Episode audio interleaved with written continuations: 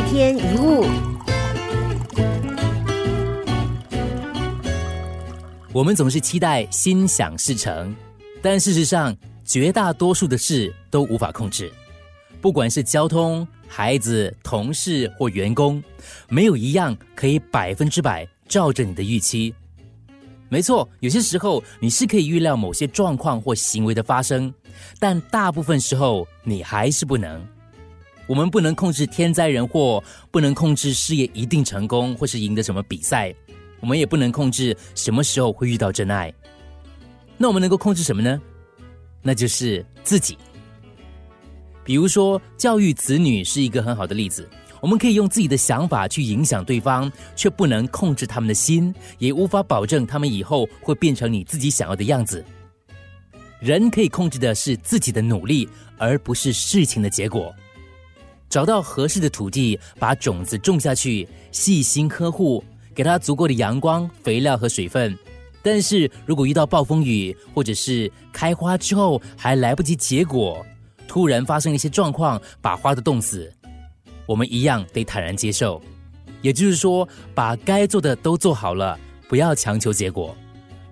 有一个师傅带着徒弟在寺庙外面种了一些种子，想要美化这个寺庙。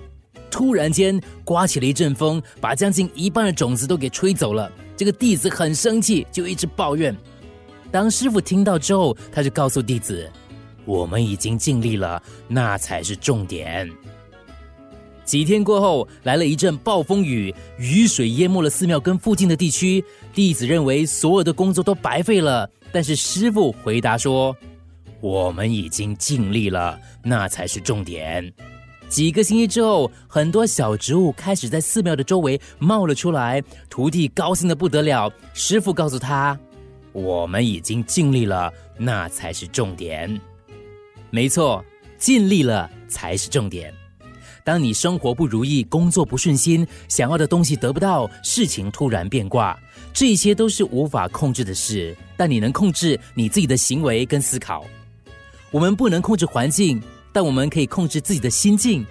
我们无法每件事情样样顺利，但是却可以事事尽力。尽人事，听天命，尽力而为是最重要的。至于结果，则无需过于在意。一天一物。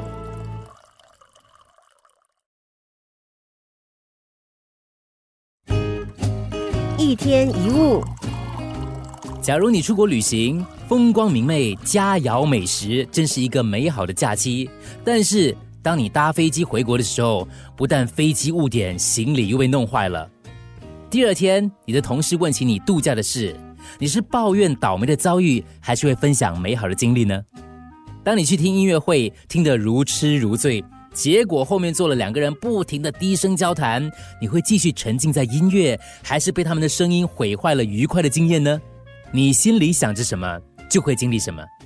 我们都有经验，有的时候一天做了十件顺利的事，但只要一件事搞砸了，就可以毁掉所有的喜悦。一点小小的挫折就足以破坏整天的心情，一个小疏失就否定所有的努力，一句生气的话就会纠缠你一整天。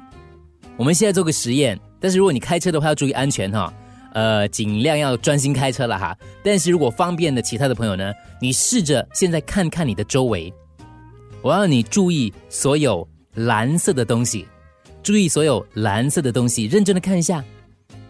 OK，看过之后，有蓝色的什么？蓝色的笔，蓝色。OK，好了没有？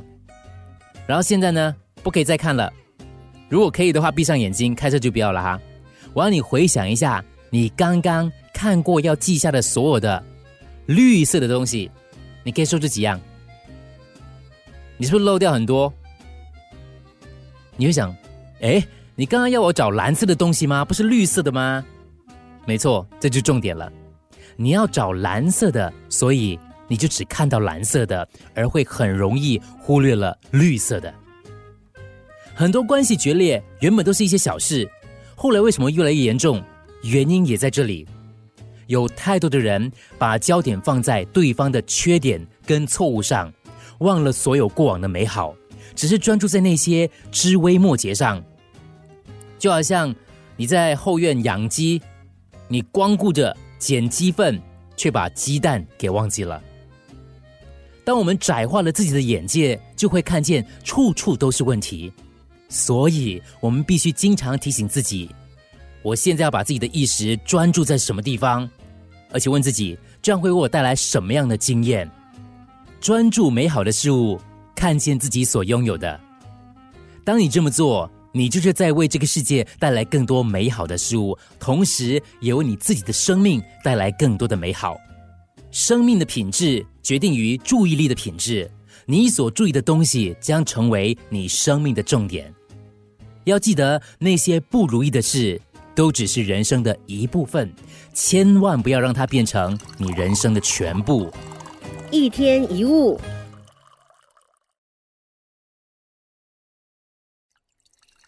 一天一物。很多人对快乐有很深的误解，以为快乐必须是解决某个难题、改善某个关系。得到某个东西，或者是有什么值得开心的，才会觉得快乐。当我们为快乐设定了条件，我们就很难快乐。例如，你说等我有了一辆新车，我才快乐；等我获得了加薪升职，我才快乐；如果能够出国旅游，如果我的家人能够多了解我，我才快乐；如果你通过考试，如果体重减少，如果如果如果，那么在这之前，你将很难快乐，对吗？人们追求快乐，却老是得不到真正的快乐，原因就是他们不了解自己才是快乐幸福的最大障碍。如果你了解的话，就不会给快乐定出条件，那是愚蠢的。想要快乐，现在就可以快乐，不用等到家庭或事业都完美了，或是所有问题都解决了才能快乐。你不需要等到目标达成、实现梦想才快乐，你此刻就可以快乐。快乐是一种选择。就算你身边的人不容易相处，你还是可以选择快乐；就算情况不是很好，计划不顺利，你还是可以决定让心情保持愉快。快乐的关键在于决定要快乐。当你决定要快乐，你就可以找到快乐。你选择痛苦，就会找到更多痛苦的理由。也许你正走在人生的低谷，面临很多难题，你有很好的理由让自己不快乐。但是，一直闷闷不乐，并不会让情况好转；负面消极也不会对事情有帮助。那为什么不让自己开心一点呢？乐由心生，快乐就在我们的心里。路边的花草，鸟的叫声，一杯热咖啡，躺在草地上看着孩子玩乐，只要你用心感受，快乐就会油然而生。一天一物。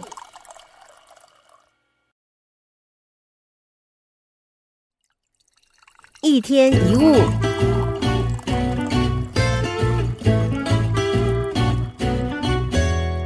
人生最严重的一件事就是把凡事都看得太严重。美国内布拉斯加大学的心脏学系主任，他有一次心脏病发作，病情很严重。在三个月的住院期间，他仔细思考自己濒临死亡的处境跟余生。后来，他把整个心得写下来，提出了两则生活守则，跟大家分享一下。